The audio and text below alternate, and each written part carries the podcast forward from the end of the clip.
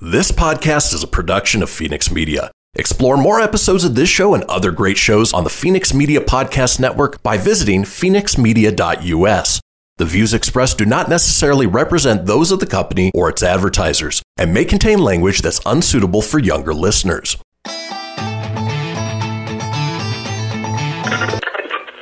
Laugh it up, fuzzball.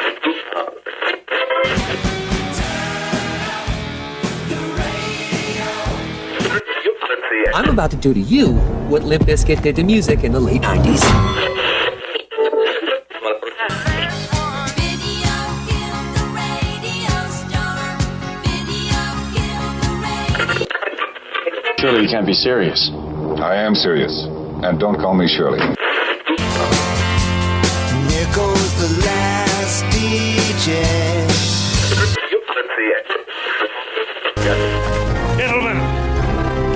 Wash my hands of this weirdness.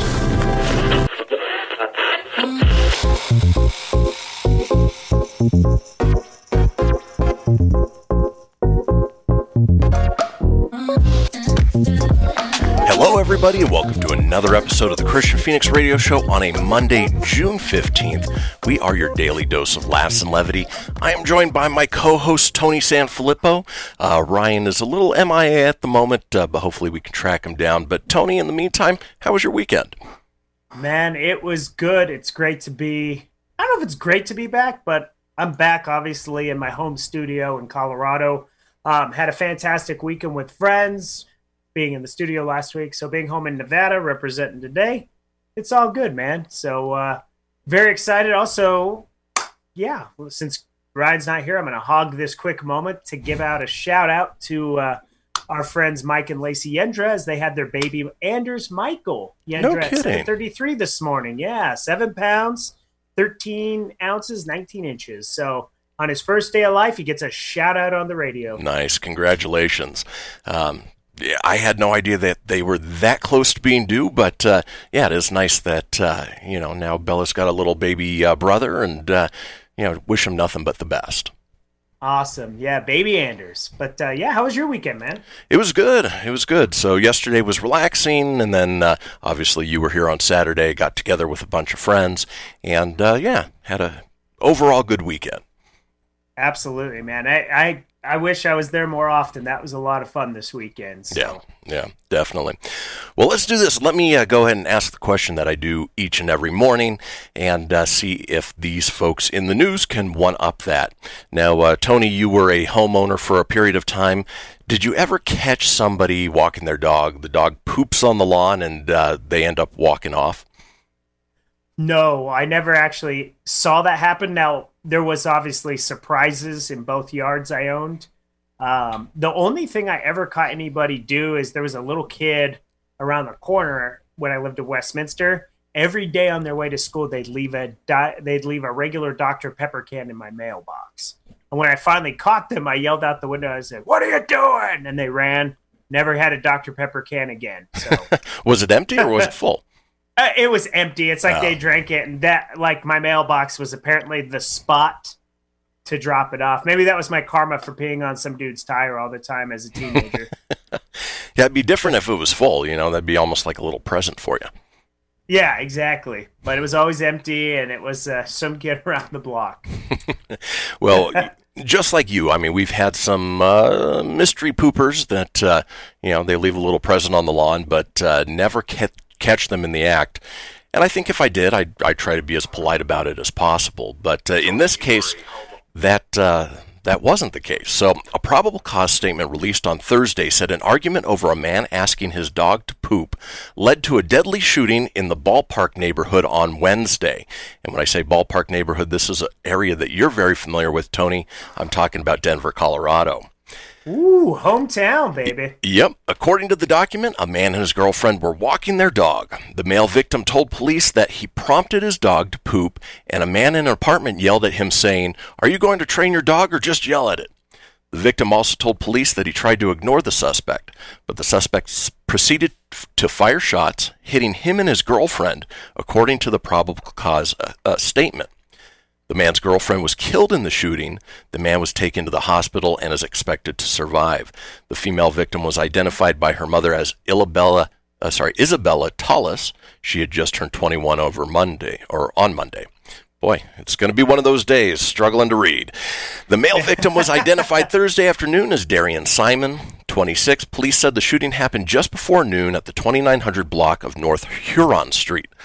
Police said they located the suspect about 1:25 p.m. off of Highway 285 near Pine Junction. About 7:20 p.m., the suspect was identified as Michael Close, 36. He is being held for investigation of first-degree murder and aggravated assault. So, uh, goes to show that uh, you know if you're letting your dog poop on someone's lawn, uh, just pick it up. You don't want the worst case to happen in just like this. No, that would be a crappy situation. It would be, and I don't have that soundboard pulled up, so That's okay. That's okay. I had, I had to pull I had to pull at least a pun since Ryan wasn't here. But uh, Huron Street, where that area is, is not the nicest of areas. It just it just isn't. Well, But uh, it's just it's sad to hear. Like you, Yeah. those kinds of stories always suck. Well, it's the downtown area of Denver, and it didn't even sound like it was on the lawn of somebody's house. It was an apartment complex, so I don't know what set the shooter off, but uh, for some reason he just wasn't having it. No, I, he wasn't putting up with any of that No, no. crap. No, I I would say the S word, but I don't want to get fined again. Exactly. One time, one time's enough. It was a delicious fine, but it was enough. You can say crap, you can't say the S word, but uh, Yep. you know it's it's a crazy world out there, and this sort of just illustrates how crazy it is. Well, folks, let's talk about today's show. It is a Monday. Briefly, I hate Mondays. Just hate them. Therefore, I decree from this day forward, there will be no more Mondays. No more. All right, we've got a great show for you today. We've got Put It in Your Mouth Monday. We've got Kid Wisdom. We have a very special guest in the 9 o'clock hour, Basile comedian. He's a stand up comedian and voice of Bullwinkle J. Moose. We're talking high school reunions, this day in history, and coming up next is Tony Sanfilippo with the entertainment news. Folks, don't go anywhere. We'll see you in a few.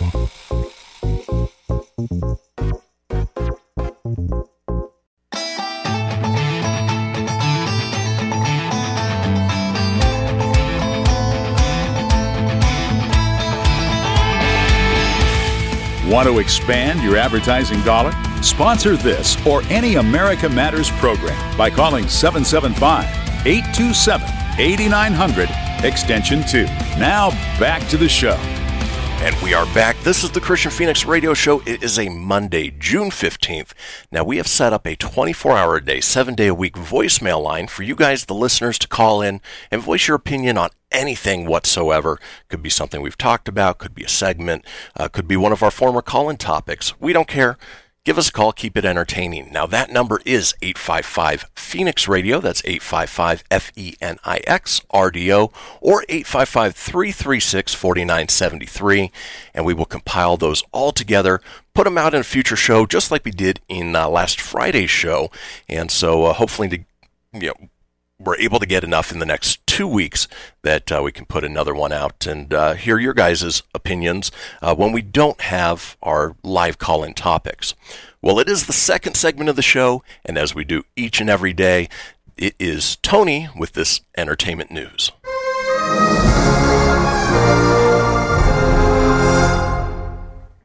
All right, everybody. It is Monday, June 15th. It's a new week, new stories over the weekend. Let's tease the news. Uh, we are going to talk about today uh, a travel credit that might help you travel more. Okay. Uh, movie update schedules. A rat might be going out of business, and a weekly watch report. This is the news. All right. So, the first story here today is Explore America tax credit plan would provide $4,000 tax break for travel to theme parks and more. The tourism industry in the United States is hoping to gain a boost following a disastrous first and second quarter due to the global pandemic, which severely, severely limited the ability and desire for many to travel. Now, the industry is hoping for the Explore America tax credit to be approved. Now, what this would do is it would potentially serve as an incentive for Americans and other tourism businesses It is ultimately a $4,000 tax break, which tourism industry folks are hoping gets approved, as many around the country remain weary to the notion of getting on planes or large crowds.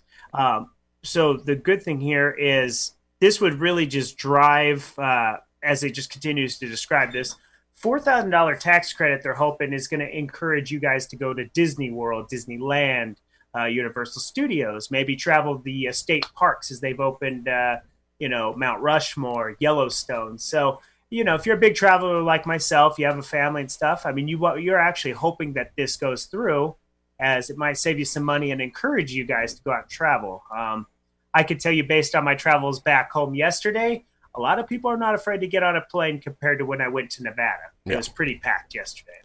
Well, and it sounds like that uh, you know you're able to write off maybe airline tickets and uh, rental cars, hotel, maybe your theme park tickets up to four thousand dollars per person, um, and get that tax as a refund. Is that correct? Yeah, it's it's in the the planning stages and it's being submitted to the Senate and everything. So right now it's not an official thing, but the fact that eh, there is a, a large group out there trying to get this together um, could be a good positive boost for the economy as we get back on our feet. Nice. Now, moving on from traveling to a rat going extinct, and I'm talking about Chuck E. Cheese. He's on the brink of bankruptcy. What was this pizza place that uh, they Oh, what was as? it called? Um, it was I forgot what it was called, but that was Pa- one of our early episodes. yeah, it was. Oh yeah, Pasquale's Pizza and Wings. Pasquale's Pizza and Wings. Yeah, so they're passing their pizza. But uh, Chuck E. Cheese is on the brink of Chapter 11 bankruptcy. It's talking to lenders to raise money among the coronavirus pandemic. Um, it's nearly $1 billion in debt.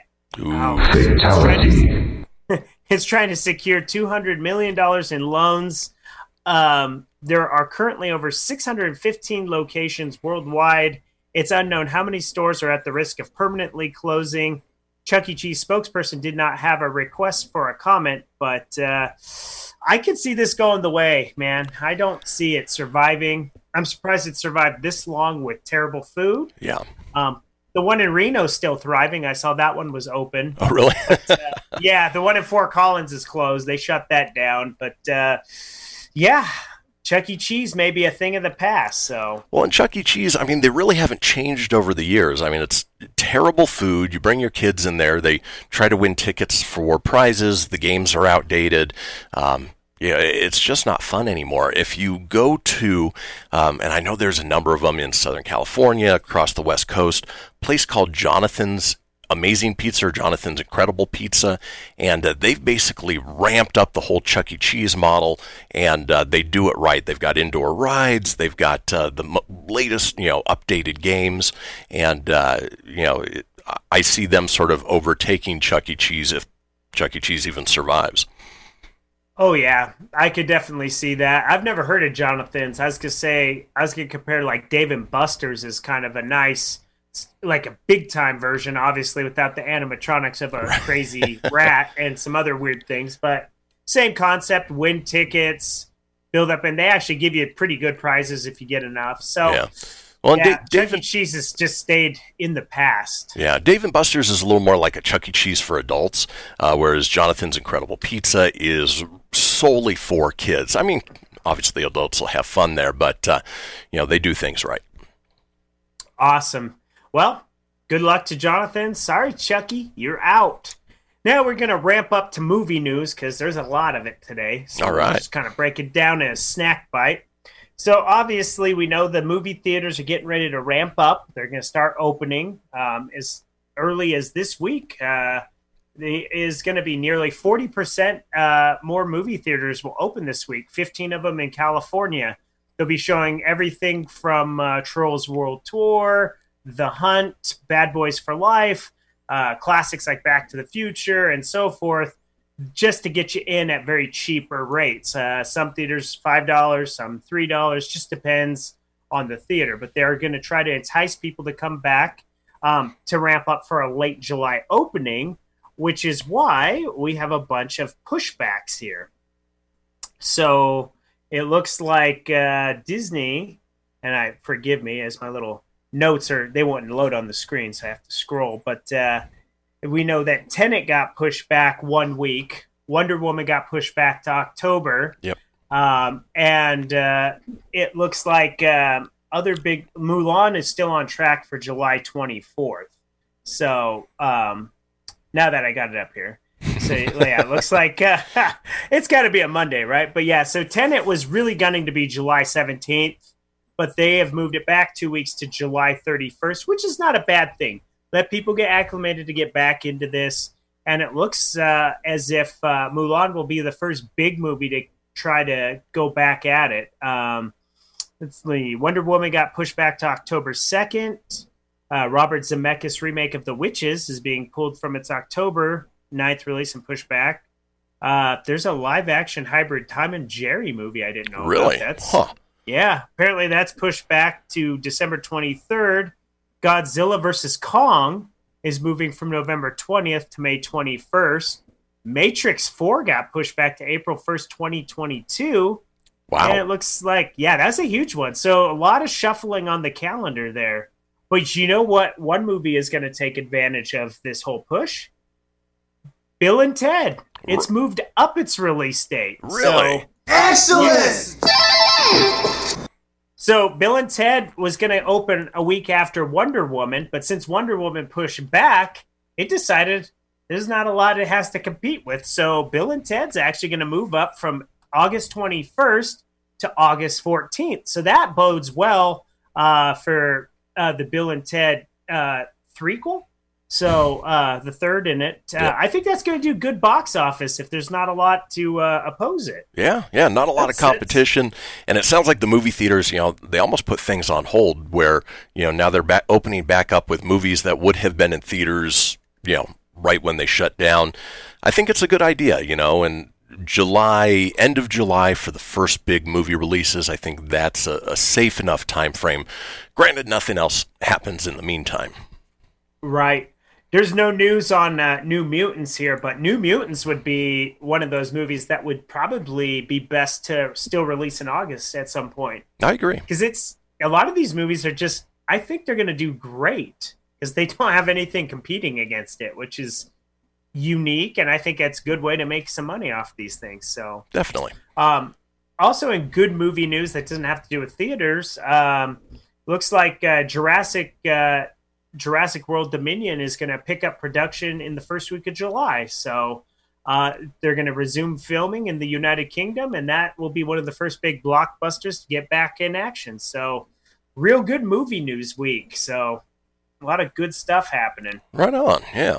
Yeah. Um, for those Ghostbuster fans out there, after you watch our show today, and I mean after, not during, Right. uh, Reunited Apart, episode five, is going to be a Ghostbusters reunion. So on YouTube, Josh Gad's channel, it's always for charity. He gets uh, casts together of uh, classic movies that, if you're from the 80s, or even if you're not, you just like those 80 movies, they are back. So uh, Ghostbusters today, from what I can see, it looks like Dan Aykroyd, Ernie Hudson, uh, Bill Murray, Sigourney Weaver, Jason and Ivan Reitman, and Annie Potts will all be a part of it. Hoping for a Rick Moranis appearance, but that'll be available as soon as our show's over. Very cool. Check it out on YouTube.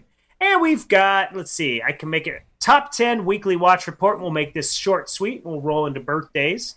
Uh, the number one movie streamed and downloaded this week was Sonic the Hedgehog. That's actually been for the last five weeks in a row. Good for Sonic's them. tearing it up. Yeah. Uh, the Invisible Man was number two. Birds of Prey was number three. Bad Boys for Life was four. Jumanji, the next level, was five. Vin Diesel's Bloodshot was six. Blumhouse's Fantasy Island was seven. Call of the Wild, eight. Onward, number nine. Rick and Morty, season four, number 10. Wow. And that was your streaming report for this week. Now, oh, It's all you, I Tom. was going to say, oh, now it's the birthday. There you go.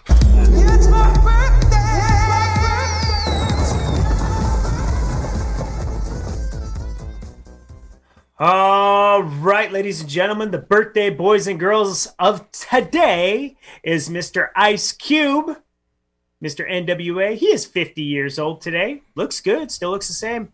Courteney Cox, Chris's favorite Muppet, 55. WWE superstar and current women's champion Bayley is 30. Uh, Leah Remini is uh, Miss Stacy Carosi, and she's also from uh, The King of Queens, 49. Uh, Helen Hunt is 56. Jim Belushi is 65. Jake Busey, the favorite Grim Reaper from The Frighteners that we just watched, is Yep. 48. Baseball player Wade Boggs, 62. Well, former baseball player. Uh, current Astros coach Dusty Baker, 70. And former Giants pitcher Tim Lincecum is 34. That's all we had for birthdays. That's it for June 10th. Let's roll on. Right on. Well, when we come back, we have another installment, uh, Monday installment of Put It in Your Mouth Monday, where we ask, uh, in this case, Tony about uh, overseas fast food creations and ask him if he put it in his mouth. Folks, don't go anywhere. We'll see you in a few.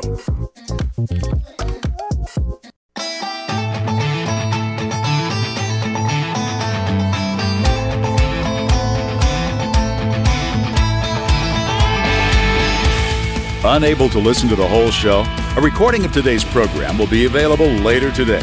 Visit americamatters.us and click on the podcast link. Now, back to the show. And welcome back, folks. This is the Kristian Fenix Radio Show. It is a Monday, June 15th. We are all over social media. In fact, many of you are watching us on social media as we speak. That's Facebook Live and YouTube Live. We're also available in rebroadcast every night on the AUN TV network, which is 13 to 15 stations across uh, Northern California, Northern Nevada. And then uh, if you want to get a hold of us on social media, you can do so at uh, facebook.com forward slash Kristian Fenix Radio. That's Kristian with a K, Fenix with an F, radio, of course, with an R, or on Instagram at Kristian Fenix. Tony is available at facebook.com forward slash Tony.Sanfilippo. That's S A N F I L I P P O dot nine four, or on Instagram at Tony.Sanfilippo. And Ryan, who's still a little MIA, is available at facebook.com forward slash Ryan.Wink or on Instagram at NamesWink. Now it is Monday, and as we do on Mondays, we do a little thing called Put It in Your Mouth. Get in my belly! So in this case, it is uh, not quite the innuendo that you think it is. I go through a list of uh, creations from fast food joints across the world that are a little bit different from what's offered here, and I ask my co-hosts, in this case Tony Sanfilippo, if they would put it in their mouth. So in this case, let's go ahead and start off with a creation from China, uh, namely Dunkin' Donuts in China, or I guess they've rebranded to just Dunkin'. It is the it is the dry pork and seaweed donut. Dunkin' has had some trouble getting off the ground in China, but not for lack of effort. They brought in their plate, uh, sorry, they brought in their palate and maximized online buzz with the pink floss, or sorry, pork floss and seaweed donut. Not too far removed from all the bacon infused desserts here Americans enjoy, as well as other less novel flavors like white chocolate, almond choco crunch, and death by chocolate. But in this case, we are talking about the dry pork and seaweed donut. Tony, is that something you put in your mouth? No. How about no? And I'll tell you why it's no. Why is that? that the thought the thought of seaweed, which I've had the seaweed before, and it's just to me it's just ugh.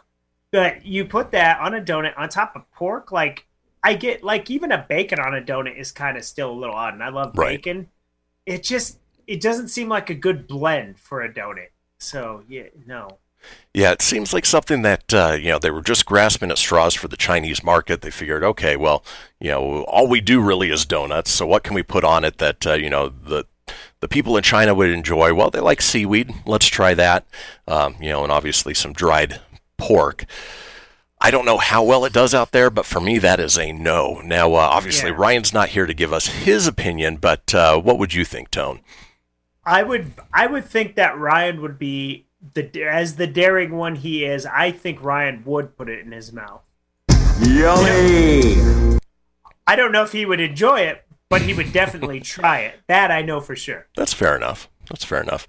All right, let's move to Italy, and in this case, McDonald's, where they are offering spinach parmesan croquettes.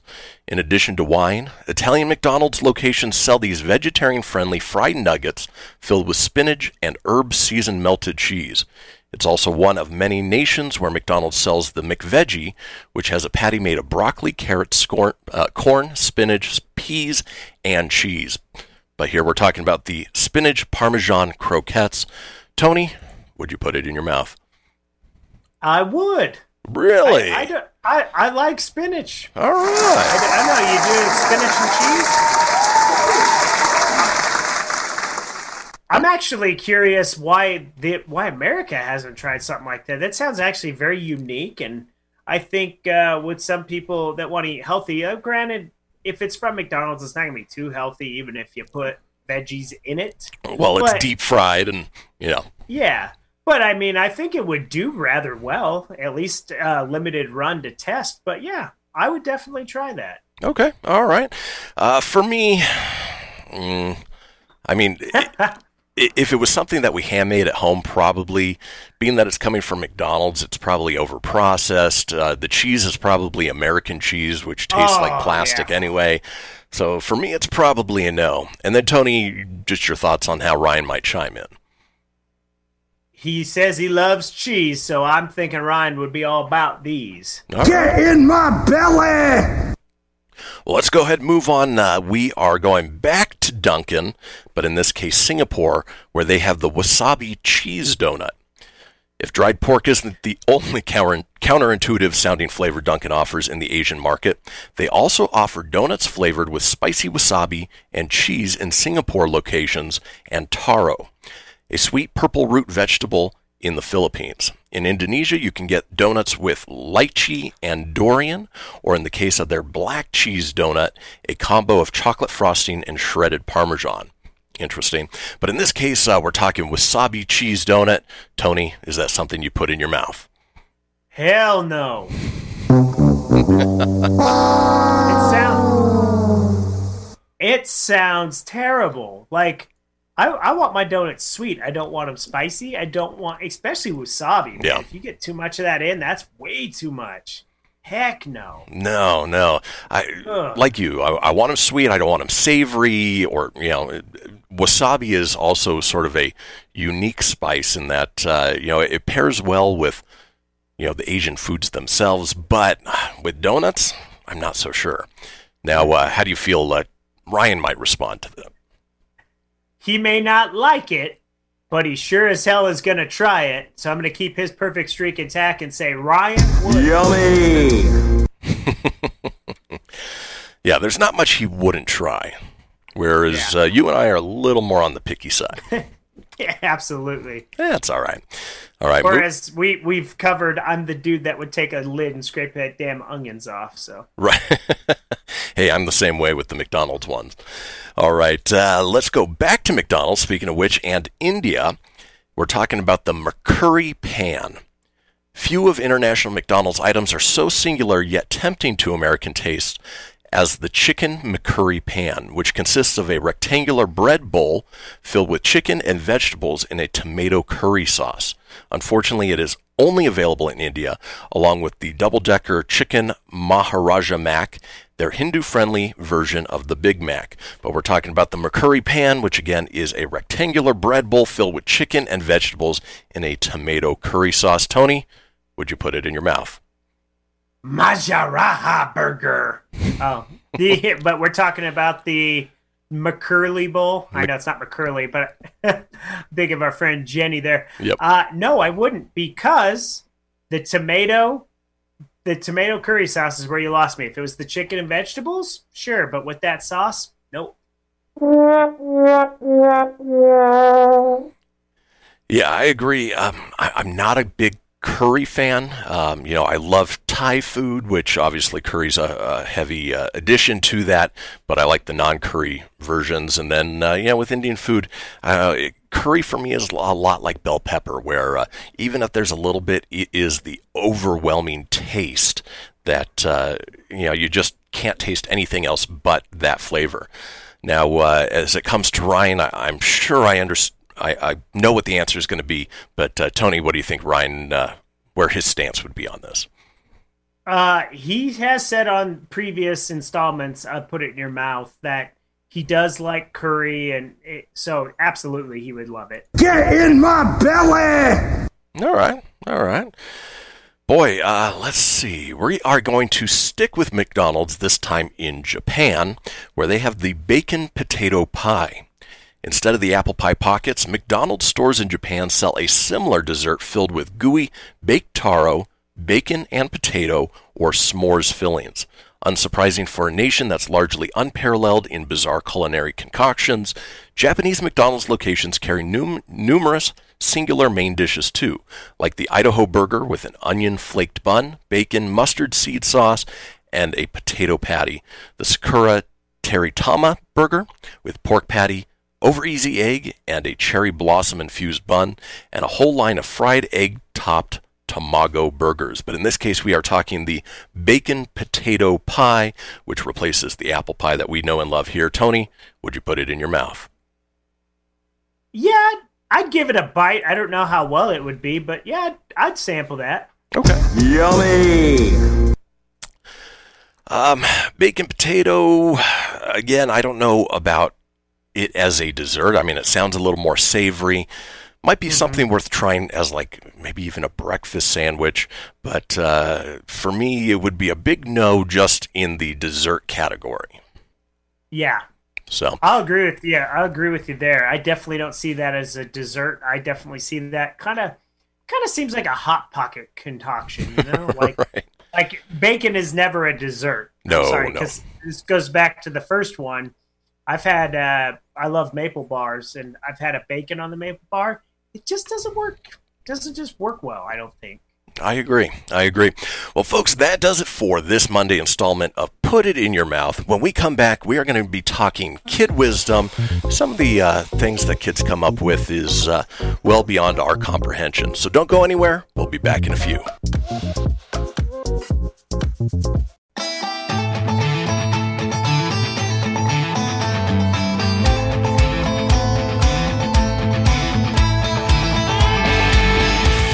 To join the conversation, call 844 790 TALK. That's 844 790 8255. Now back to the show. And welcome back, folks. This is the Kristian Fenix Radio Show. It is a Monday, June 15th.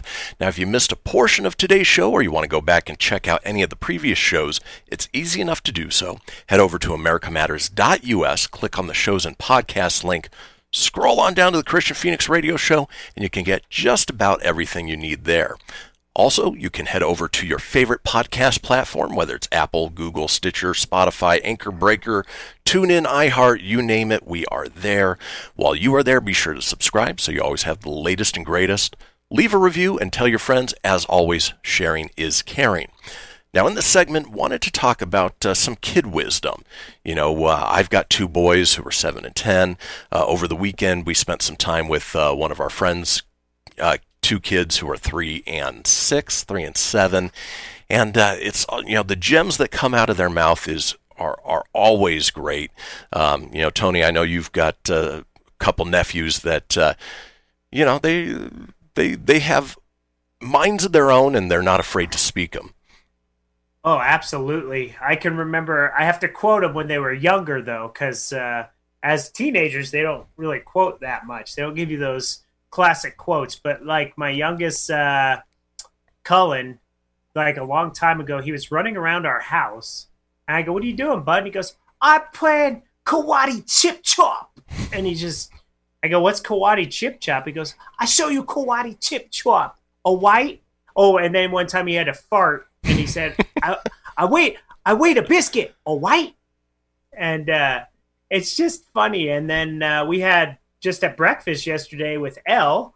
Um, she just looks at her mom. We're at the dinner table or the breakfast table, and she's just like, "Mom, I gotta poop. I gotta poop." it was just kids have no shame. They don't care. It's, Exactly. it's just classic, great stuff. Yeah, yeah. My boys, uh, you know, I'm engaged, and uh, my youngest Reese came up to my fiance Jesse and said, uh, "You know, can I help you plan the wedding?" And thought that was super sweet. And so he asked, "What's what's your party theme?" Jesse replies, "Well, I we don't really have one." And so he thought he'd put in his two cents. He says, Well, you know, your party theme could be Batman, it could be Teenage Mutant Ninja Turtles. So a little unclear on the concept, but he's willing to help, which is nice. That is awesome. Could you imagine if you and Jesse had a Teenage Mutant Ninja Turtle wedding? That would be awesome. That would Hire be pretty awesome. I don't know how much she would like that, right. but it'd be pretty cool. Hire. Master Splinter to uh, officiate the wedding. I'll have the turtles awesome. as some of my say, uh, groomsmen. I was gonna say we'll all wear bandanas like in there. There you go. You'll have to be Leo. We'll pick our other turtles. That would be It's hilarious. your thing. You're the leader. So in this case, uh, wanted to run through uh, some thoughts the kids have had that uh, you know they're a little out there, but uh, you know they're from the minds of babes and uh, always en- endearing. So in this first case, uh, somebody wrote on Twitter, "I'm writing a condolence card. Gregory Five asks what I'm doing." The mom says, "I'm writing a note to say how sorry I am that my friend's mom died." He pauses for a very fraught moment and then asks, oh so tentatively, comma, or in quotes, that's just to be kind, right? You're not the one who did it. Fair enough. Fair enough. Yeah. All right. Yeah, the mom uh, wanted to make sure the mom wasn't a uh, murderer, and uh, good on you, kid. Good on you. Here's some good parenting. My friend wins at parenting. I've never heard of anyone doing this, and it's hilarious. She said, quote, Sometimes I put movies on that are in Spanish, and when my kids get really confused and ask why they can't understand it, I tell them they are just tired and should probably take a nap. Then, when they wake up from the nap, I put on the same movie in English, and they think they are all better. That is definitely a parenting win. That is a huge win. Kudos to the parent who thought of that. That's excellent. Something I'll have to keep in mind. Uh, my Yeah, oldest I'll- doesn't take naps anymore, but my uh, youngest will fall asleep uh, even though he says he doesn't want to take one. Yeah. Don't you love how that is? I'm not tired. Right. Yeah. I just openly admit all the time as an adult, I'm just always tired. I just don't sleep. Well, and you know, uh, most adults say, "Hey, if I knew now what I knew back then, I would have taken naps all the time when I got a chance as a kid." But you know, Yeah. that's never the case with the kids. All right, here's one. A little girl and her mom were looking at me at the coffee shop this morning, and I heard her mom say, "Go on, it's okay." And the little girl shuffled up to me and said, "Excuse me, please. Do you have to put on your tattoos by yourself every day, or does your mom help you?" The poster was dying, you know, and you know, little kids, what they know of tattoos are the little stick-on, you know, uh, you put them on, you put a like a wet rag on, they come off, Oh, and yeah. they get washed off every couple days. So it's an innocent enough question, and luckily, uh, you know, this tattooed person had a uh, good sense of humor about it. Yeah, you definitely uh kids when they if a kid comes up and says that, there's no way you could be mad. It's just always typically pretty cute or really funny. Exactly. Yeah, it's uh yeah, I mean kids uh, infinite wisdom from uh you know, a, a generation that haven't been spoiled by the world as of yet. Uh, Speaking of which, you know, when you uh, ask kids what they want to be for Halloween, most of them want to be, you know, cartoon characters or video game characters, you know, what they're familiar with. Well, in this case, uh, the person posted a picture, which I will put up on our Facebook page, but uh, it's titled, uh, or it's the comment is, "I just want to, I just want everyone to know that my two-year-old insisted on being pants for Halloween," and it's a picture of the kid in a pair of obviously oversized pants. They're pulled up to his neck, and then uh, arms have been cut out where the pockets are, and the kid went his pants for Halloween. Nothing wrong with that. No. This uh I've personally never seen it, but again, kids, they don't care. They, they like what they like and they dress it's kind of like in Big Daddy, you know, like when he just the kid just dressed himself. And it's what he picked out today. Scuba Steve. All right, this next one uh, could have been from a horror movie, but I think it was more of a misunderstanding. The Twitter poster says, uh, We went into the basement for a tornado. My three year old thought we were hiding from a tomato. Honestly, that scared her even more. Um, definitely, we don't live in the world of Attack of the Killer Tomatoes, but, um, you know, a, a misunderstanding about uh, being attacked by a tomato, I could see where that would be kind of frightening. right. Definitely. the imagination runs wild on little guys and girls. Here's one where uh, spatial awareness is uh, definitely key for kids. Um, today, my son drew in red marker all over his face, then got scared, that we'd be mad, so he tried to hide it by wrapping toilet paper around his head like a mummy. Then he promptly ran into a wall and nearly locked himself unconscious. A comedy of errors every day with this kid. Um, yeah, you know, you cover it up in toilet paper, they'll never know the difference, right? They'll never see all the sharpie I did on my face. How that happened? mm I'm surprised he didn't just go. I don't know. As most kids do, right? You ask me like, "Why'd you do that?" well, it wasn't me. I don't know. It's just like quickly. mm But that is pretty dang hilarious. That poor kid. I'm gonna hide so I don't get in trouble, and then I'm gonna knock myself out and run into a wall. I just wish there was a picture to accompany it. There's oh not. yes, that'd be classic. classic. All right, here's one. Uh, a Redditor post asked parents on Reddit, "What is your I raised an idiot moment?" Somebody replied, "I used to tell my kids not to take off their shoes and socks in the car, especially on short trips.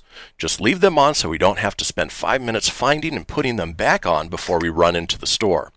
Imagine a single dad with two young kids running around the car trying to reshoe my children at the grocery store parking lot in the middle of an Arizona summer. Well, one day we went to the store and my daughter was missing her shoe. It was nowhere to be found. She said, Daddy, I didn't want you to be mad that my shoe was off, so I threw it out the window.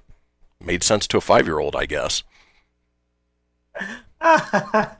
Well, and it's funny what That's awesome. it's funny what kids. I wonder how the dad felt.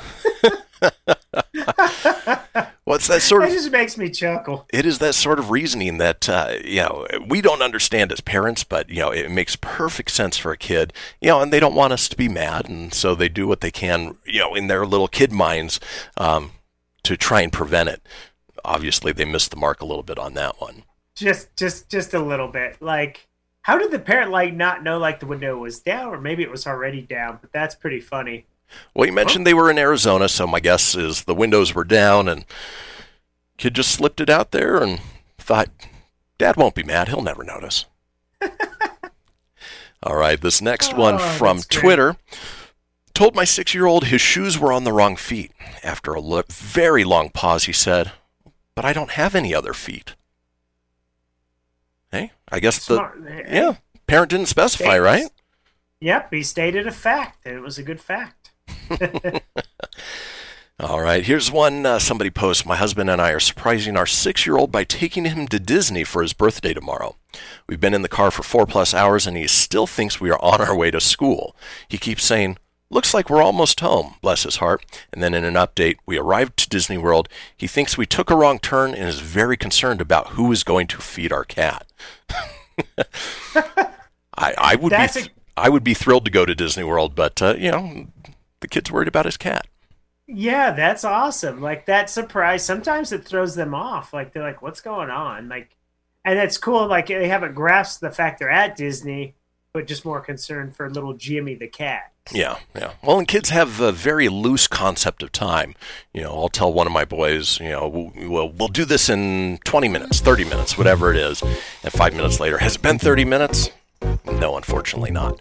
But it has been an hour. So uh, we are headed into our long break. When we come back, we have our very special guest, stand up comedian and voice of Bullwinkle the Moose, Basile the comedian. Folks, don't go anywhere. We'll see you in about seven minutes.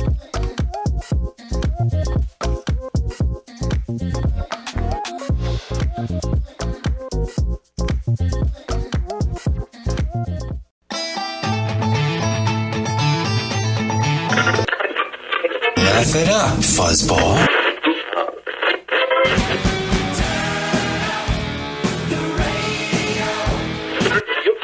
I'm about to do to you what Limp Bizkit did to music in the late 90s. Video killed the radio star. Video killed the radio. Surely you can't be serious. I am serious. And don't call me Shirley. Last DJ. Gentlemen, I wash my hands of this weirdness.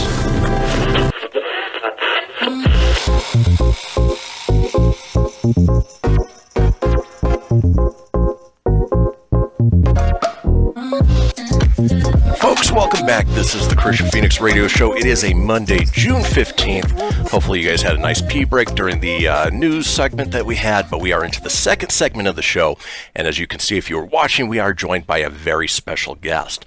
I wanted to introduce our next guest, a man so Greek he sweats yogurt. He's Herb and Rosemary's son, and it wouldn't surprise me if he weren't the distant cousin, cousin of Alfalfa.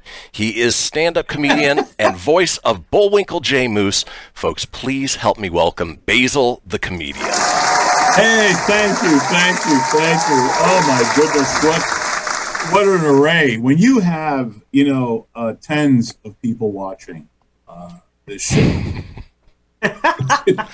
truly is an amazing feat. Now, Tony, Kristian, what's going on, guys? It's good to be on the air with y'all. I appreciate you ha- you having us. Wow, I'm used to doing your show. Yeah, Yeah. Yeah, I'm glad that you are joining us. Now, it is one of those Yeah. things that uh, you know Basile is so verbose that I could just sit back and let you talk for the next half hour. But uh, you know, we we want to get into your career and where you've been and the things that you've done, and so really appreciate you joining us this morning. Uh, guys, it's a pleasure. It's an honor, and you know I look like hell. I got this little piece of hair sticking out, and it just I'm looking at myself, and there is no way I could ever get a date with the boys in cell block C looking this way. That's all I'm saying. That's Well, all to, I'm saying. to be fair, here in local time, it's 9 a.m. in the morning, so we could sort of understand, you know, just rolling out of bed. But uh, you are over on the East Coast, and it's about noon Yes. your time. So, uh, what is It is excuse? lunchtime. It is lunchtime for me right now, to be quite honest with you, Kristian. And you all should be very, very flattered that I would skip my bologna sandwich that my wife, you know, made with love this morning to be on this show. Um, I have an appetite. I love bologna with a little bit of mayonnaise, a slice of cheese, and that's just kind of that's the way I roll. You know what I'm saying? That's great. Yeah, that's baloney talk here on the Kristian Fenix Radio Show. Call in with your baloney stories right now. No. so, Basile wanted to talk about your comedy career. You're a stand-up comedian. You've been doing it for quite a while. What sort of got you into it? What what pushed you into? You know what? I'm I'm going to give this comedy thing a try. I was a failure at law school. That's what it. It's real simple. When you confuse legal torts for French pastry, this is not the business to be in. Okay, that's all I'm going to tell you. They're going torts. Yeah, I love tort. You know, you have nice with some coffee. It's delicious. They're going. They're like, no. I'm like, maybe I should get out of this. I really don't understand. Uh, know. To be honest with you, man. Um, you know, I guess I was I was the jock. Um, I was, uh, God, I, you know, I keep saying, I, I hate to say I was a blue chipper, but, you know, it was pretty well, you know, a lot of people wanted me to play ball for them and stuff like that. And, uh, you know, I know I was always kind of a cut up. Um, you know, I'll never forget one of the funniest lines I did to this day. My coaches who still come and see me from high school, um, I was, I was a freshman and I got bucked up to varsity. And I'll never forget that our coaches were trying to, and now here I am, a ninth grader, and I'm trying to keep a straight face because this one coach was my history teacher. And he's going, gentlemen, you cannot make chicken salad out of chicken crap. But he didn't say crap. Okay. and I'm sitting there, and he goes, and I'm like, Coach, he goes, Yeah, Basile, you know, to qualify that statement, you got to do a series of trial and error shut the hell up! You know, because we were learning about qualifying something and my friends and it was just something that just came out of me. You know and i was always the guy who was always fun but i was i was not like a, a wise ass if you will. And you know to me it was always like uh, just a lot of fun just to goof off with everyone you know and and just joke around. I had no idea i was going to be a you know a comedian you know when i was younger. It wasn't until uh, my mother got very ill and my cousin knew i needed to i broke off an engagement and then from there, I wound up quitting law school. I worked at a law firm. I was taking care of my mom, who was, like I said, in the hospital for six months. That's, you know, it's Wow. a lot of time. And uh, my poor dad was, and I'm an only child. So my poor dad was just like, you know, uh, you do what you got to do. You know, my father with that Greek American accent. Right. he was like, you, you do what you got to do and do whatever you want. You know, and uh, I sat there and said, thanks, Pop. And he was um, very supportive and i wound up going to a comedy club and the first comic i ever saw professionally was dave coulier no kidding. and no first con and he was horrific He was terrible. The only thing he could do, he did a halfway decent voice of Bullwinkle Moose. And I'm like sitting there, I'm like, well, that that kind of sucked. You know, and my cousin was like, you know, for a guy, but I was always kind of ballsy where I could sit there and just, you know, go, yeah, I could do better. And my cousin, I never, and I still have the first audio tape of me ever going on stage. And he recorded me. Uh, and I, I was just like, I could do better because you see, I couldn't speak English Oh, no as kidding. a kid. I couldn't speak English until I was like five years old. So the great pacifier was the what? The television set, right? So my mother would put me in front of the TV set. And of course, Bullwinkle, uh, although at that time was probably about maybe four or five years old now, you know, oldest because these things were made from 1959 to early 1962, 61, something like that. Um, and I think they only had like 72 loops that they wound up doing. So, you know, I was like sitting there and I would just kind of try to do the voice. Hey, do, dee, da, da, hey, do. and I would sit there and I would do Bullwinkle in Greek to my mother. And I would sit there, "Mi tera sena pa wik na mikrana, pedo mi ligaki." and my mom go, "That's it. All right, we got to teach him English. This has got to be okay."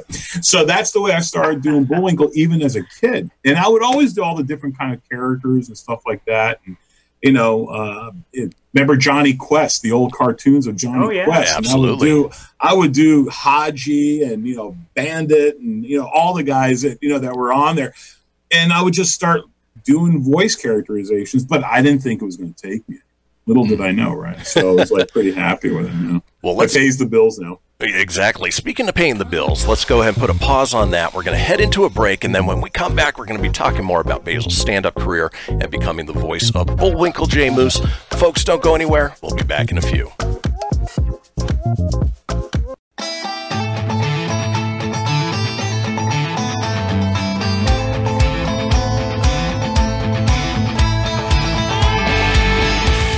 Are you shy and don't want to talk on the air?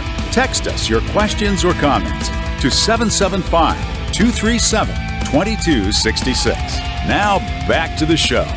And back to the show. We are indeed. This is the Kristian Fenix Radio Show. It is a Monday, June 15th. We're having a lot of fun with our special guest, Basile the comedian, talking about his uh, rise to stand up comedy and uh, coming up uh, or becoming the voice of Bullwinkle J. Moose. Now, we were talking in the last hour, you know, you, uh, you, you did your first stand up set, you had your friend record it. Uh, was it the most terrifying thing you've ever done in your entire life? I mean, there was no two ways. I was nervous, you know, and the only thing you really had were, you know, jocular, you know, oh God, I don't know how to say it, but dick jokes. Right. so that was, there's no other way to put it. And it was cheap jokes and stuff like that, but people really liked it. And I'm like, okay. And yeah, of course, I, it was an amateur night, so I tried to get as many of my friends, and and I, and I won. And but it was great. really a lot better than the other amateurs that were up there. And then I'm sitting and sit, and as as I was watching this, I'm like, you know, there's a science to this.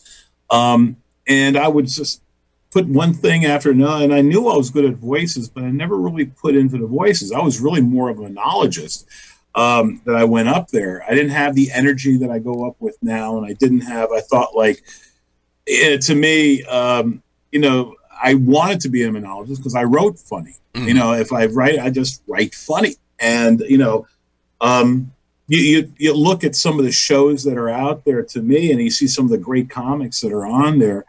Some comics can act, uh, some can't. Uh, Jerry Yeah. Seinfeld is probably one of the most brilliant cats you'll ever meet. I mean, he can take a, a legal pad and write, you know, five hours worth of material on a chair, and it's been noted that he's done that before. And for me, it, it would, you know, I would have to shoot heroin in my ass to make sure that I can come up with enough material to go ahead and do that. It was like, but the you know the great thing was about it is that I, I love like I used to have a sock bit, okay, because I always had a problem losing socks. I put the pair in the washing machine, and I'm figuring, okay, I know they're in there, and then I lose them. So what I try to do, because I know that there was a the sock Satan that lived in my washing machine, and and what I did was I actually safety pinned socks together and I put it in there, thinking, ah, okay, now they'll stick together. When the wash was done, I opened up the washing machine to put the stuff in the dryer, and there was one sock with a safety pin attached to a note. note said, "Nice try. See you later. Love sock." I was like, "Okay, what, what do you say to that?" So I'm like, "Okay." And then about three years later, you find it inside a pair of jeans that you never thought you were ever going to wear again, and that was about it. Right. It creeps out But, the, uh, the bottom sleeve of your jean. And You never know. You never know, bro. You never know. So I'm like, okay. so, so now, when it came to becoming Bullwinkle, was that something that you pursued? Did they find out about you and, and, and come after you? How did that whole thing work? As I was telling you guys off air, I, I worked for a radio station in Cleveland, WMMS in Cleveland, and I was part of the morning show periodically. I wasn't a full time member there. And I would write bits for a character called Mr. Leonard, who would be on there, and uh, whose name, his real name is John Rio, a really very funny cat. And John was always like, "Hey, let me ask you a question. You want to write some more? You want to be part of the show? You want because you do all these voices?" And I said, "Yeah, yeah, I'd love to." So all of a sudden, I pulled out, you know, Bullwinkle, and these guys were like, "Whoa, you know, that's perfect." And I go, "Yeah, I, you know, I, kind of like doing that, you know." And then I started doing James Brown, and then I started doing all these other characters. I would do Elvis, and of course, you know, Elvis, whatever the lunch menu was. Oh man, I'm right now. We got some uh, uh, fried peanut butter and jelly sandwiches, and it's going to be really good. You know what I'm saying? And it wasn't always the best, but it, it was always something to do with food, you know. and so to me, it was like whatever it was. That's something. You know, speaking of that, man, I like some fried banana sandwiches with some peanut butter on it. Maybe I just want to eat that up. and to me, it was just funny. It was a terrible Elvis thing. There are guys who could do it much better than I was, but it was funny. And one thing led to another, and these were character bits that I would do. And then I started creating my own stuff. But the James Brown stuff is the one that really kind of put me over the top because doing the voice of James Brown uh, during the OJ trials Right. was something like magical because I could pull that off. And this is a true story. I was doing it for the Malrite stations. And Malrite Communications had WMS and had the Eagle in Philadelphia, and they had um, uh, the radios WPLJ in New York. And so I was doing all these stations as James Brown. So one day they had um, Dick uh, Dick Clark on the air in the morning. So the night before, I get a phone call from Scott um, uh, Scott. Uh, oh God, uh, uh, I forgot his name now. Just Scott. Uh, yeah, Scott, uh, Scott, the morning show guy, Right. Scott Shannon. Scott Shannon. Actually, you, you think I, you know, forget it, right? So Scott Shannon goes, "Hey man, you want to do me a favor?" I said, "Yeah, what? Can you call up like uh, James Brown tomorrow morning?" Yeah, sure. Who's there? Uh, Dick Clark will be on there. Oh my God, Dick Clark. Okay, sure. So I call up in the morning. I go, "Good morning, there, everybody. This is James Brown with another OJ trial up there. I heard Dick Clark in the morning. Dick, Dick, Dick, you there?" And all of a sudden he goes, "Oh my God, James!" And he really thought it was James Brown. And Dick Clark tells him, "Hey guys, can we go to a break real quick so I can talk to James? I haven't talked to him." And at that time, he was in prison, right? Right. So he goes, "Yeah, sure, we can go to break." And I'm like, "Oh my God, what do I tell this?" man?" so next thing you know, he goes, "James, how are you, man? Are you okay?" And I'm like, I become this little puppy. I'm like, um, "Mr. Clark, I'm really sorry." I was, my name is Basile, and I was just doing the voice of James. Because that was the most. Per- oh my God, I thought you were James. And he winds up taking my number down. About a week later, he calls my home. No kidding. And my wife, he calls my home because he wanted me to do something. And he has his agent at Dick Clark Agency, which is a huge agency. Right. So all of a sudden, out of nowhere, he goes, uh, My wife was there. And evidently, I was pestering the hell out of my wife. And I was on the road. And I didn't have my office. And the only thing we had for caller IDs, remember the white white little boxes? It was a caller ID thing that they have. And that's all we had. So all of a sudden, my wife didn't look at it. And I was pestering the hell out of her. Goes, Hi, this is Dick Clark. I'm looking for Basile. My wife, Dick Clark, my ass. Listen, didn't I tell you I am sick and tired of your BS? And this is, I am taking care of the kids. They're running all over the damn place. You're just driving me crazy. Damn it, Basile, call me later. Click. And she slams the phone. Oh no. Four hours later, I call up and she's like, Hey, what's going on? You know what's going on, Dick Clark, my ass. I can't believe you were trying to throw that at me. Dick Clark, I'm Dick Clark. I'm like, what, what are you what, what are you talking about? and she goes, When you called up as Dick Clark, oh my God, what did you do? that wasn't you? No, I did a thing with Dick Clark and he wanted my phone number. Mother of God. So I called up the number that she read off that white box, which was the caller ID thing that we had back then for technology back then. and it was hysterical. And my wife's looking at me goes, I, I didn't know. So my wife is credited for hanging up on Dick Clark, you know. so, and that's why, and that's why my career is where it is, uh, doing the Kristian Fenix show. Would that be a step up or a step down? Oh, definitely a step up. There you go. well, we've got about three minutes, so uh, Yeah, you know, as far as Bullwinkle goes, you know, Tony and I are huge cartoon voiceover fans. We grew up kids Sure. in the '80s and '90s, and and you know, just love the art of voiceover. And so, uh, you know, you go in, and uh, so did you read for Bullwinkle? How, No. how'd that come about? Uh, the guys, the morning show, uh, Jeff and Flash actually sent something to Buena Vista, who owned the Bullwinkle rights at that time, and then um, the uh, it, it was it was done by a couple of producers, and they said, "Hey, we're looking for someone to fix these because there was a lot of open gaps. A lot of people don't know that that cartoon was actually." Made in Mexico City Right. and also in Australia to avoid the union costs. So the audio that was laid down was really bad. So after years of misuse of these cartoons, because it was a Cold War cartoon, Mm-hmm. you hear, "Hey, Rock, you up? uh, get- Oh, no. for sure." You know, and it was like, "Can you fix that?" Uh, what did he say? You know, so all of a sudden they would give me a sign and I would read it, and thank God that the lip movement was really archaic. So Bullwinkle like, "Hey, Rock," it was really, you know, so it was real simple. Where Japanese anime today, that's another story where you have to be so right on, or you're going to wind up with a bad Godzilla-like movie where the lip movement doesn't match the verbiage that comes out, right? So it was easy to do it. So I would pick little bits and pieces. I would see the tone and the cadence, the way you know Bill did it, Bill Scott did it, and man, I would just start listening. I'm like, okay, I think I got it, and it worked out perfectly. So whatever parts and gaps that were available, I lent my voice to it because I did a technical, perfect, whatever matching Bullwinkle for that. Oh, that's awesome. Now, we've got about a minute and a half left. Um, as far as projects upcoming, do you have any voiceover work that you're doing? Uh, I know you're working on booking some stand up comedy shows. Uh, what's in the future for Basile?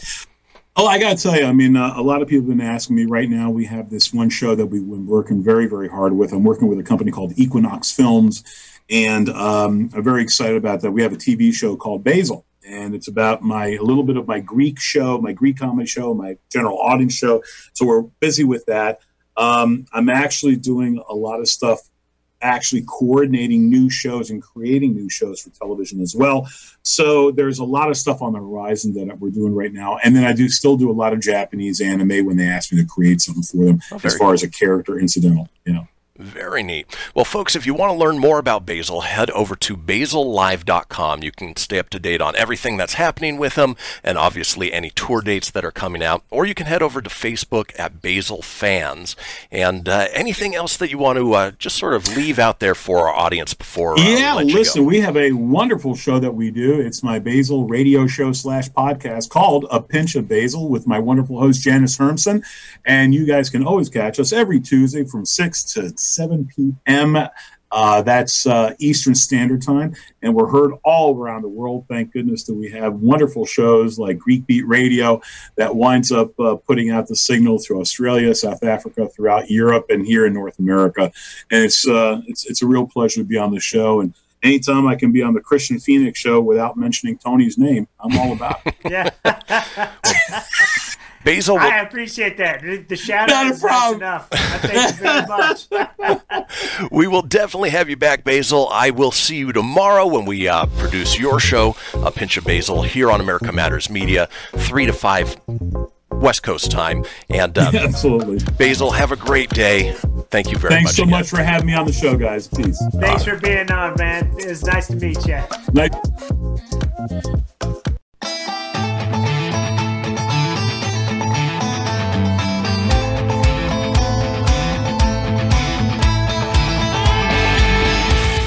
Want to expand your advertising dollar? Sponsor this or any America Matters program by calling 775 827 8900 extension 2. Now back to the show. And welcome back. This is the Kristian Fenix Radio Show. It is a Monday, June 15th. Now, we have set up a 24 hour a day, seven day a week voicemail line called the Fenix Line.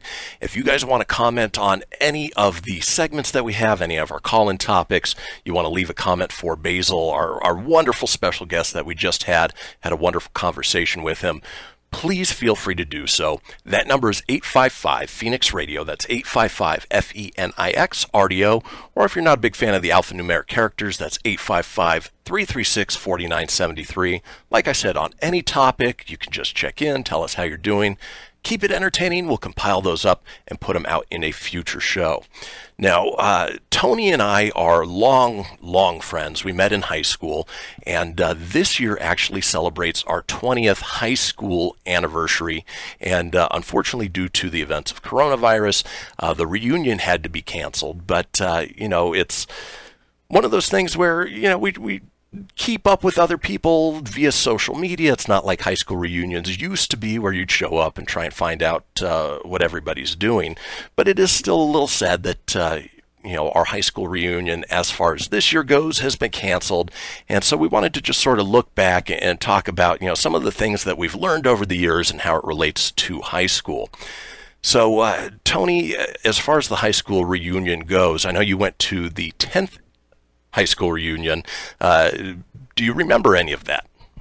Yeah, Anthony was a part of that. I wasn't so much. Uh, for those out there, when I used to get like kind of too much to drink and he got a little crazy, we call that alter ego the Amazing Anthony.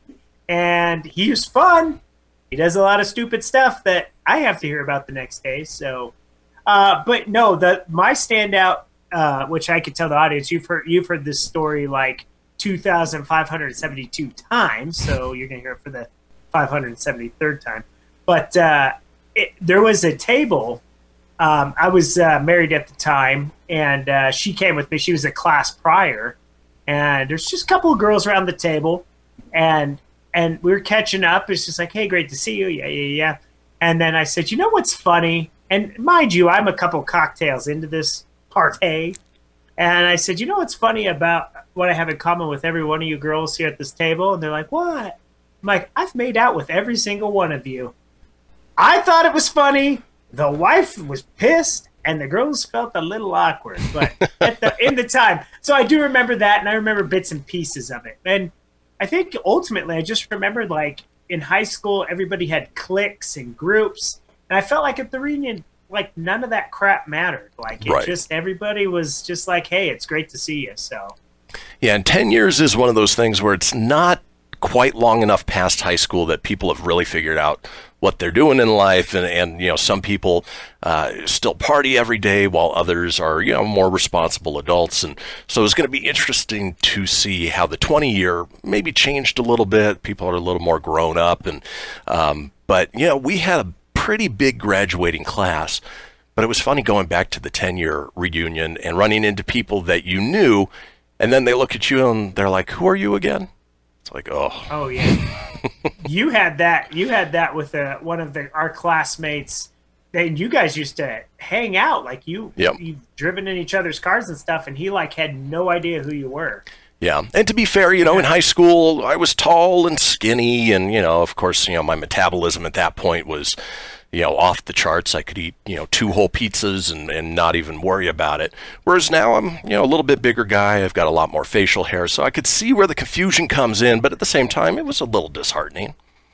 Yeah, absolutely. Um, because it's a thing. I don't, you know, I don't think like you've plumped up since high school. You know, it's just you went from like a kid to a man with a golden voice, and like you're, I, I would say like your confidence and maturity is well. You were always, I felt really mature in high school, but I mean, the confidence level is great. The fact that you're leading this show, putting yourself out there, like there's no fear for that, and I think that's awesome.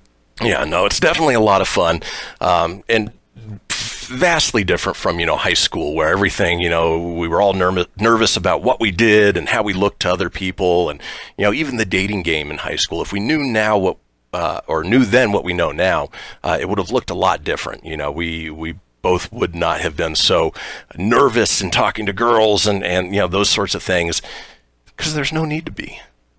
No, just be yourself. And I, uh, I had this conversation with you and others this weekend, and you know, it's exactly it's you know who you are. You're in a better spot. Like if I cared, like I'm on air for everybody to watch. I'm wearing a Buc-ee's T-shirt. Come on, like I don't give a crap. It's it's Buc-ee the Beaver, man.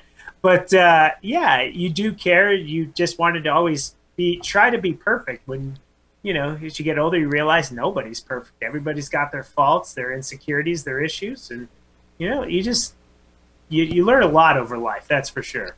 Well, it's interesting to see where people end up because, you know, we both graduated from Carson High School, which is just down south from the studio here.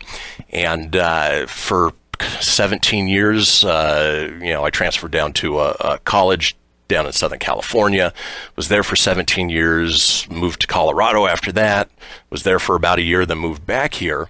And it's crazy that you know either people haven't left or they have left and you run into them in the weirdest places.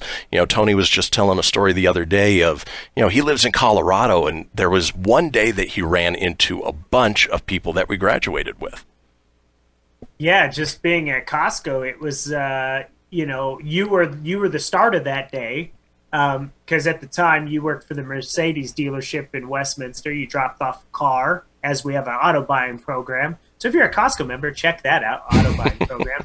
Shameless plug there. Um, and after you dropped that off, as weird as this was, your ex girlfriend from high school happened to be shopping at this at the Thornton location, and that was just really weird to me. I was like, what are the odds of that? And then, um, unfortunately, I brought my ex-wife, most now ex-wife, spoiler alert, into Costco. we didn't work out for reasons for another time, and she got transferred to my store. So I had to work with my ex-wife, which was awkward already. So she's a Carson High alumni. She's there. And then our friends uh, Vicky and Jeremy are shopping that day. So yeah, it was really weird.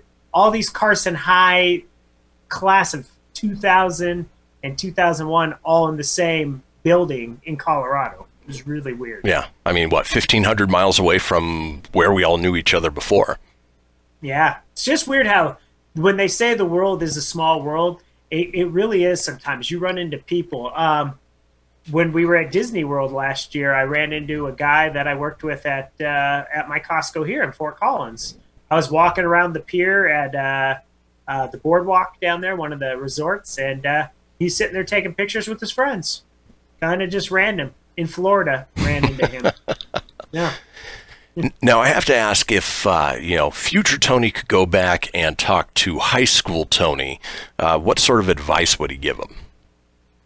I would go back and say, be confident in yourself. You know, uh, pursue your dreams, and uh, it's gonna sound like really cheesy.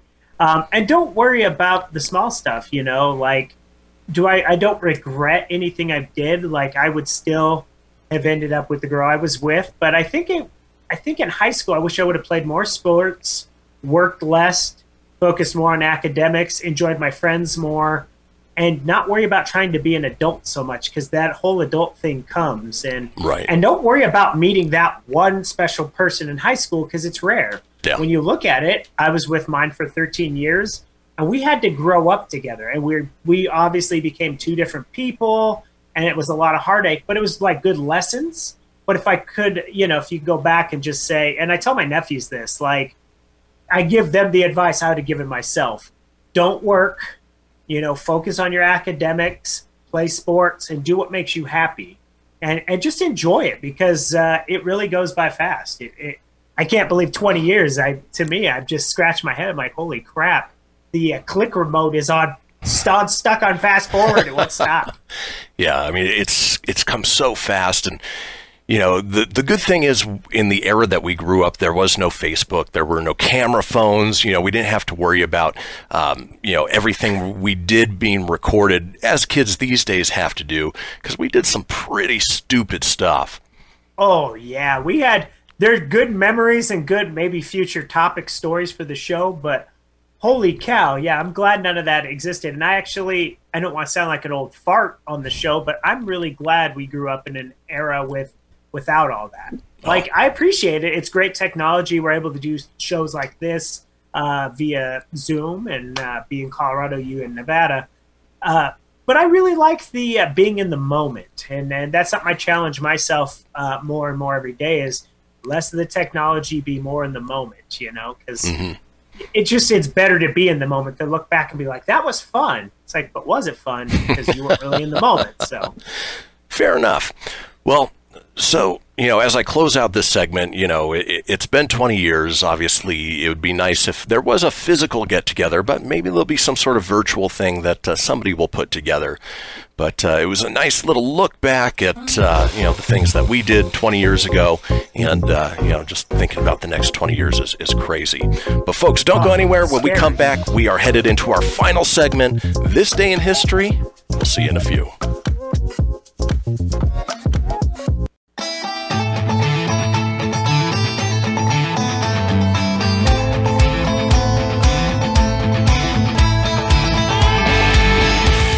Unable to listen to the whole show? A recording of today's program will be available later today. Visit americamatters.us and click on the podcast link. Now, back to the show. And we are back, folks. This is the Kristian Fenix Radio Show. It is a Monday, June 15th. Now, if you missed a portion of the show, you want to go back and listen to, uh, you know, we had a great conversation with Basile, the comedian, earlier. We had our weekly Put It in Your Mouth Monday. Uh, that's always a good time. Uh, you can do so. You can head over by, uh, uh, not by, to americamatters.us. Click on the shows and podcast link, scroll on down to the Kristian Fenix radio show, and get just about everything you need there. Or head over to your favorite podcast platform. That's Apple, Google, Stitcher, Spotify, Anchor, Breaker, TuneIn, iHeart, so many more. While you're there, be sure to. Dozer, Dozer, Yeah, yeah, all of those. five five more others. Uh, be sure to subscribe, get the latest uh, episode in your notifications as soon as they're released. Leave a comment, leave a review, let us know what you think. And as always, Tony, as I say, Sharing is caring. absolutely. All right, we are into the final segment of the show as we do each and every day. While it is the saddest portion of the show because it's about to end, we have some fun, we drop some knowledge, and even though Ryan is not here to join in, we do have this day in history. Crossing the globe for the stories that turn the world on its head. It's this day in history with your correspondent on the beat, Ryan Wink. And uh, while Ryan's not here, we're going to go ahead and take you through uh, some notable moments on this day in history. Uh, starting out with the year 1215, King John signs the Magna Carta at Runnymede near Windsor, England. And for those of you who don't know, the Magna Carta was a document that basically set the foundation for our Declaration of Independence. So without the Magna Carta, there would be no United States, at least as we know it today. Yeah, that's crazy. Uh, twelve fifteen, like it's so well documented, right? In twelve fifteen, this happened. Well, and that's the thing, you know, almost 2,000 years ago, obviously a little less than that. Um, nope, I'm sorry. 1,000 years ago? My, my math brain is not working today. 12, 19, That's, uh, eight- doesn't have to be. It is a Monday. yeah, a little less than a 1,000 years ago. I'm, I'm just thinking into the future. But uh, Magna Carta. Speaking of the U.S., this day in 1775, George Washington appointed Commander in Chief of the Continental Army the day after Congress establishes the force. Uh, 1775, obviously, uh, he wasn't president yet. That would be two years later, but uh, that set the foundation for him becoming the first U.S. president.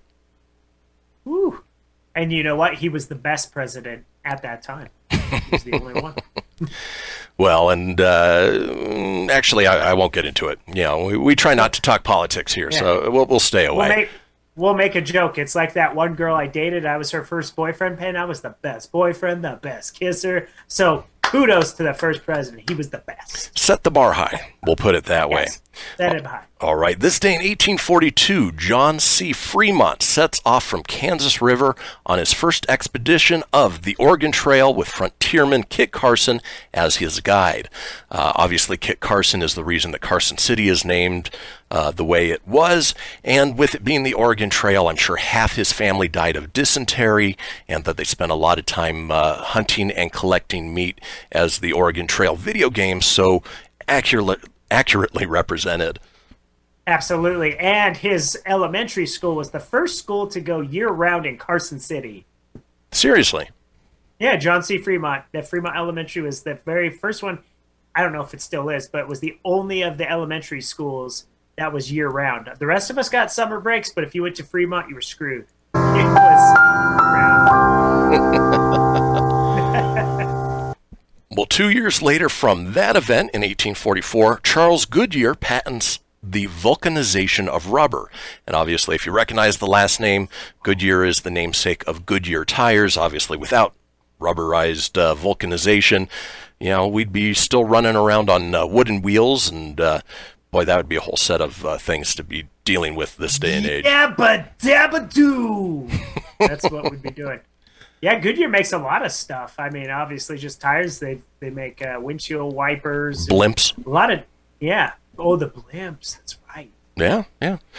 No Mr. Goodyear, no blimp. Yes. What a good year Yep. for Mr. Goodyear. Here's one for uh, Tony and us being movie fans, Tony and I. 1878, world's first moving pictures caught on camera. Used 12 cameras, each taking one picture, done to see if all four of a horse's hooves leave the ground. And so, if you've ever seen that sort of spinning thing of a, of a galloping horse, that was the first moving pictures, which obviously obviously led to uh, you know movies and TV and cinema and everything we know and love today as far as entertainment goes. Wow, that's crazy. What a gallop of a time.